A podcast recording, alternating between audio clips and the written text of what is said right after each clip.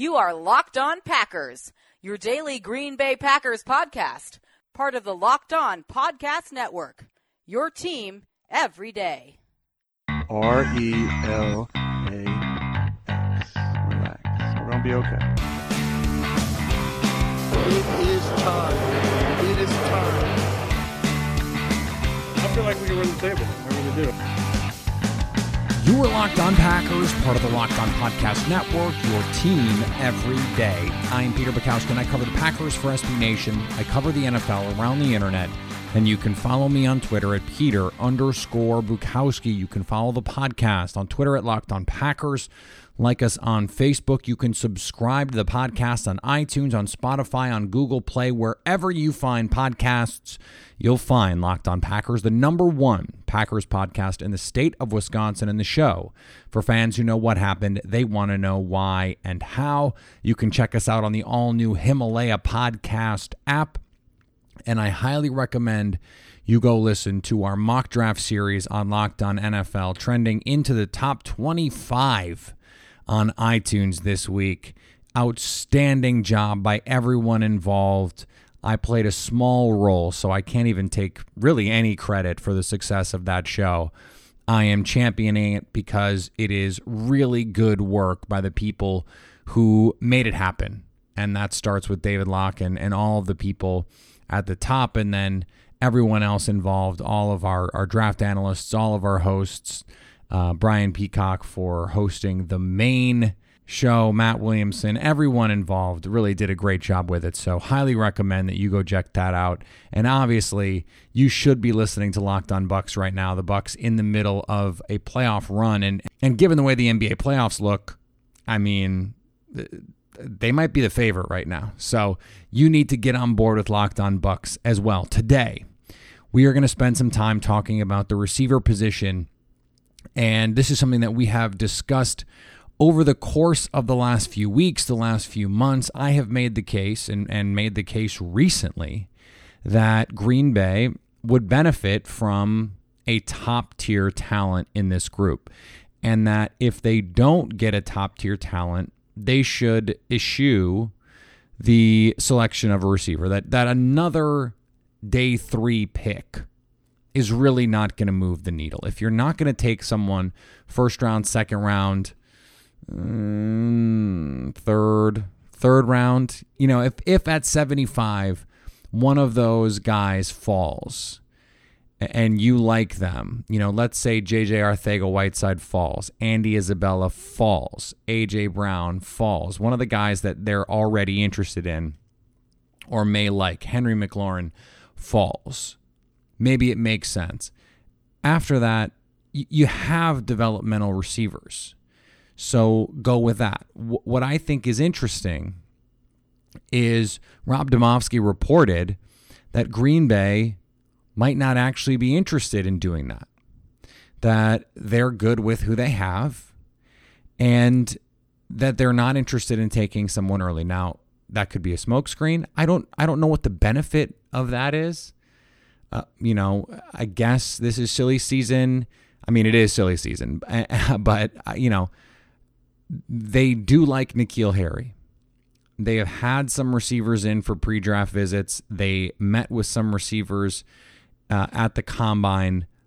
All of those guys were day two players, at least in my opinion. And and I think by general consensus, the receivers they met with, Andy Isabella, Arcega Whiteside, who I mentioned, AJ Brown has some people that believe he's a, a first round pick. Right now, I mean, I think the the prevailing wisdom, the the popular take on receivers is that there may only be one first round receiver, maybe two, and it's not AJ Brown. So Green Bay not looking at receiver at least in the first round. And uh, you know, I don't know how many really belong in the top 45 Green Bay probably going to have the opportunity to take a player in the top 40, maybe even the top 35, 32, 30 on their board at 44, given the desire for quarterbacks and and players who really aren't probably not worth those picks. But so if Green Bay is not interested in a receiver, and I do think that jives with what we've seen through the pre-draft process. They haven't shown interest in these players, with the exception really of N'Keal Harry. And if you go back and look, this was something I mentioned yesterday with all of the offensive tackles that they have shown interest in. If you go back and look at last year, the Packers met with, as part of their 30 pre draft visits, eight of those dudes ended up on the Packers. Eight of the 30 guys that came in for those special th- pre draft visits ended up on the Packers, including Oren Burks, J'Mon Moore, Marquez Valdes Scantling. They looked at multiple mid round linebackers, multiple mid round receivers, and they met with multiple first round cornerbacks. They ended up taking multiple first round cornerbacks. The only position where they met with more than one first round player last year in the, their top 30 pre draft visits was cornerback. They ended up taking two. Now, Josh Jackson falling was not part of the plan, but uh, the, clearly they wanted a cornerback. They were investigating top tier corners. The only position where the Packers have had multiple first round player visits with their top 30 visits so far as offensive tackle. And not only do they have multiple, they've got a bunch. I mean, depending on how you think about these players, Jonah Williams, Andre Dillard, Greg Little, at the very least, and then Kaleb McGary has gotten some first round love. Tytus Howard has gotten some first round love. They have interest at the combine at from from Jawaan Taylor. They had Senior Bowl and combine time with Dalton Risner. They're going to take an offensive tackle early at 12, at 30, at 44. One or maybe multiple of those spots. There's going to be an offensive tackle with with potential needs elsewhere and with a lack of interest in players at that position in that range, it seems unlikely to me that Green Bay is going to follow through on picking a receiver unless someone that they just can't pass up falls into their lap. Now, on the other hand, it is the case that they are vetting basically every one of the top tight ends Noah Fant, Jace Sternberger, TJ Hockenson, Irv Smith Jr., all these guys are players that Green Bay has shown various amounts of interest in. So, what does that tell us about the players that they're, or the positions where they're looking? I think it is telling. I think it tells us a lot. Last year, Brian Gutekunst showed his cards a little bit. Yeah, he brought in Vita Vea. Yeah, he brought in Derwin James, who he ended up having the opportunity to select if he wanted him. He brought in first round players at other positions. Connor Williams, many thought was a first round player, ended up being a second round player. But he only brought in two of corners. Now, this year, he's brought in multiple firsts at, at offensive tackle, and that's it. Now, they showed interest at the combine in multiple first round edges, multiple first round offensive tackles, multiple first round tight ends. That's it. That's it. Not multiple first round receivers, not multiple first round safeties. Those three positions. So, what is does that tell us something interesting about how they want to approach this draft? I think it does. And that also is congruent with how we view this roster and how I think Green Bay views this roster. They know they need a future offensive tackle. They know they need a future safety next to Adrian Amos. They know they need a future tight end and they and they know they need help on the edge moving forward. They can get by at receiver with the talent that they have. I thought Equanimeous St. Brown should have been a day two pick. Marquez Valdes Scantling, legitimately good last year for a day three rookie. And I like J'Mon Moore. In year two, he could take a step forward. He got better every year at Missouri. He's working hard on his footwork this offseason. Maybe this offense, which is killer for guys who can run double moves, a specialty of his, could ignite a year two leap for Moore Because obviously, as a rookie, did not produce anywhere near the levels that I think Green Bay expected him to. Could they manage with those guys and Davante Adams and Aaron Jones in this offense? Yes, they could. Do they need to use top level capital to get receivers? Maybe they don't. Maybe they don't. And maybe they don't if they can get a tight end. This is a case that I've made in the past. If Davante Adams is healthy, especially. At least in 2019, if Davante Adams is healthy, their wide receiver two is probably going to be Geronimo Allison. Now, if Davante Adams goes down, they don't have a true receiver one. They're going to have to lean on the run game. They're going to have to lean on Matt LaFleur's ability to scheme up open receivers, open tight ends. That's something that he is actually pretty good at, at least what we saw last year. And that is something that the offense that he is bringing, or at least that we think he's bringing, is also particularly good at. And we're going to talk about that offense in just a second. But my point here is the tight end. I've made this case over and over in 2020, 2021, but in 2019, Jimmy Graham. Even though we saw last year he looked a little washed, maybe more than a little, he can be a focal point given the way that this offense creates space for the tight end. And if that's true, then maybe you need fewer resources allocated to receivers because the offense is going to do the work. We're going to talk about that offense right after this. So we don't know exactly what Matt LaFleur's offense is going to look like in Green Bay. He's going to tailor it to the personnel. The, the what we saw in Tennessee was not a carbon copy of what we saw in LA, and it was not a carbon copy of what we saw in Atlanta with Kyle Shanahan. The reason for that is simple. The personnel's different, but also McVay has a different sensibility than Kyle Shanahan. They are not identical. It's the same reason that Mike McCarthy's offense and Andy Reid's offense don't look the same, even though really the base concepts are the same. Now, Andy Reid pushed his offense forward, Mike McCarthy didn't. And so, you know, obviously there are more than just fundamental reasons that their offenses would look similar, but there's also more than just that congruency in the fundamentals of their offense that are important. Andy Reid added modern techniques, he added modern plays, he added all sorts of unique individual pieces that modernized the offense that Mike McCarthy didn't. Matt LaFleur's offense in Tennessee at first was an interesting mix of Kyle Shanahan and Matt LaFleur. He ran three receivers more often than Kyle Shanahan, but far less often than Sean McVay. What is he going to do in Green Bay? This is the interesting question because let's say he plays three receivers or more 40, 45% of the time how important is it that you have that third or that's even that second receiver, honestly? As long as Davante Adams is healthy, the other guy can succeed simply because Aaron Rodgers is there and the offense is going to create separation for him.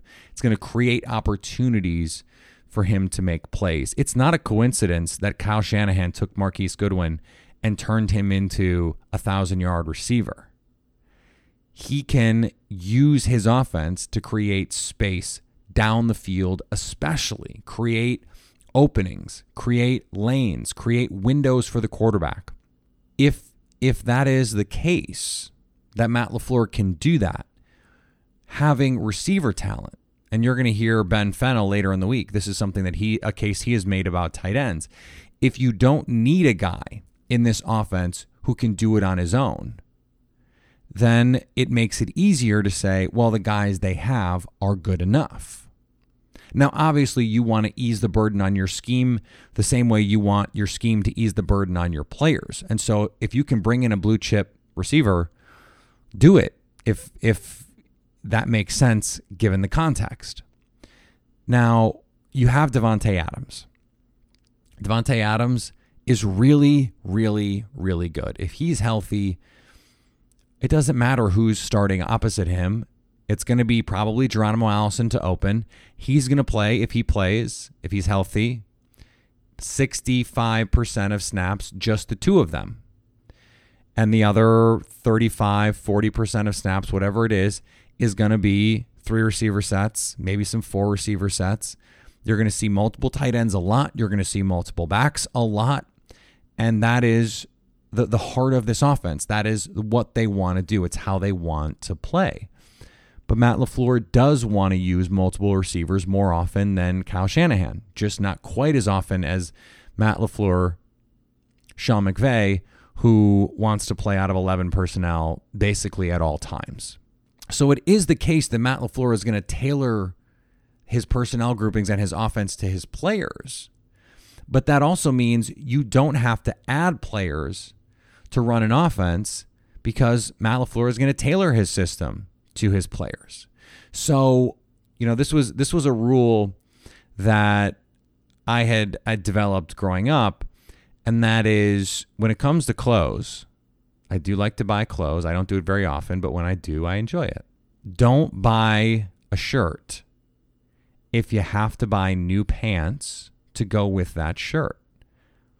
That doesn't mean only buy shirts that you already have. Buy a shirt that you don't own, that or that's different than something that you do own, but make sure it goes with something else you already have in your wardrobe. It's a way to say dress with consistency and continuity and don't overspend because if you buy a shirt that you need to buy new pants for and new shoes for, suddenly you you are spending a lot of money. So you can say add a receiver and Matt LaFleur is gonna is gonna use that receiver if you add him. But if you don't add him, he's gonna use the guys that he has too. He's gonna do that theoretically either way. So why spend draft capital on a player that Matt LaFleur doesn't necessarily need? Mike McCarthy needed that player. His scheme required talent and depth to work. Theoretically, we think Matt LaFleur's offense needs a little bit less of that, a little bit less, because it relies on different foundations to work. It doesn't require individual matchup winning on the outside from receivers as often as Mike McCarthy does. You still have to run good routes, you still have to get open, and you still have to make the catch. Rodgers is still going to have to make the right reads, he's still going to have to see the field. All of the the football 101 stuff still applies. It's not like Matt LaFleur is going to come in and suddenly the game is going to be easy for everyone. No, it's still the NFL. It's still football. It's still going to require a lot of preparation, a lot of knowledge, and a lot of execution from players and coaches. But we think it's the case. And he doesn't have to be Kyle Shanahan or Sean McVay. The offense is the thing. The bones of this offense are set up to have success in the run game. Success in the run game, success in the run game breeds success in the play action game. Though, as I've said many times, you don't need run success for play action success. But in this case, it helps. And that makes everything easier because the most efficient play in football is a play action pass. And the more of those you can call, generally speaking, the more efficient your offense is. Ask Jared Goff, ask Drew Brees, ask Tom Brady.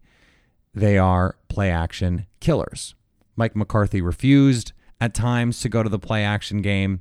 Maybe Rodgers was a part of that. The execution and the play design was not where it needed to be. And so they weren't able to do the things that most teams are able to do, elevating their offense, at least elevating their efficiency with the play action game. So when you look at this offense, and the ability to get tight ends open. This was something we saw Matt LaFleur do last season in Tennessee. Even with Delanie Walker hurt, he was able to take Luke Stocker and Jonnu Smith and create opportunities for them. Well, whatever you want to say about Jimmy Graham and Marcedes Lewis, they're better players than those dudes. And if you add a TJ Hockenson or a Noah Fant or an Irv Smith Jr or a Dawson Knox or a Jace Sternberger, any of those guys, now you have a pass catching option. Your pass catching option doesn't have to be a receiver. And I think you're going to see Matt LaFleur use Aaron Jones and Jamaal Williams more in the passing game. I think they could benefit from a pass catching running back. Some sort of versatile, you know, change of pace back who can do a little bit of everything, who can be speedy, who can be a home run hitter, a Tarik Cohen type, who you can move around in the formation, you can split out, he can run routes, he can catch passes, he can run the ball, maybe can return kicks. I mean, Tarik Cohen is a perfect example of the kind of player who would thrive for Matt LaFleur. It's why Tennessee signed Dion Lewis last year. This offense could benefit from a Dion Lewis type. So you look at what Green Bay is saying about their receivers, and you go, well, yeah, but if Davante gets hurt, they're in trouble. That is theoretically true. Let's say they take N'Keal Harry in the first round. Can that guy really carry your offense as a rookie? Probably not. And your tight end, even if you draft him instead, probably can't carry your offense in 2019 either, and probably just isn't going to because Jimmy Graham and Marcedes Lewis are on the team. And in the NFL, those guys are going to get first crack at playing. Unless they really suck and the rookie is really good, it's going to be tough to get that rookie on the field. But by 2020, that's when the dividends could be paid. Well, by 2020, Equanimeous St. Brown may have made a leap. J'Mon Moore may have made a leap. Marquez Valdes Scantling may have made a leap. And it's possible that your tight end has made a leap, that he makes a leap in 2020. And now he can be that secondary receiver, that that pass catcher two in your offense. And if Davante Adams does go down, he can carry your offense the way George Kittle carries Kyle Shanahan's offense, the way that Gronk at times could carry Josh McDaniels' offense. And I think the way we'll see Jared Cook add to the Saints offense this season, smart coaches can do this. And particularly in Matt LaFleur's offense, he's shown the ability to create for his tight end. So even though it is the case that Green Bay could use another impact pass catcher, it doesn't have to be a receiver. It can be a running back who can catch the ball out of the backfield. I love Rodney Anderson from Oklahoma in the middle rounds. Injury concerns, but the dynamic playmaking ability, dynamic player with the ball in his hands, whether he's running or catching the ball. There are other Tony Pollard, Darrell Henderson, Devin Singletary. There are guys in this draft with the ball in their hands can create in ways that Green Bay's current roster can't and they can get those guys and and give them an aspect that they don't currently have. It doesn't have to be at receiver. So you put all of those things together and, and I think you can come to the conclusion, yeah, this makes sense. And they like the guys that they have, but it's also the case that that that secondary receiver is not as important in this offense because of how important the run game and the play action game is, how effectively they think they can scheme open their receivers and and how big a role you're going to see the running backs play in the pass catching game, the tight ends are going to play in the pass catching game, and if they add a tight end who can be that heir apparent to Jimmy Graham and hopefully better than Jimmy Graham has been, then he can assume that mantle as the number 2 pass catcher in that offense even if it's the case that MVS and EQ and J'Mon Moore never ascend to any greater heights than they are at already. It makes sense.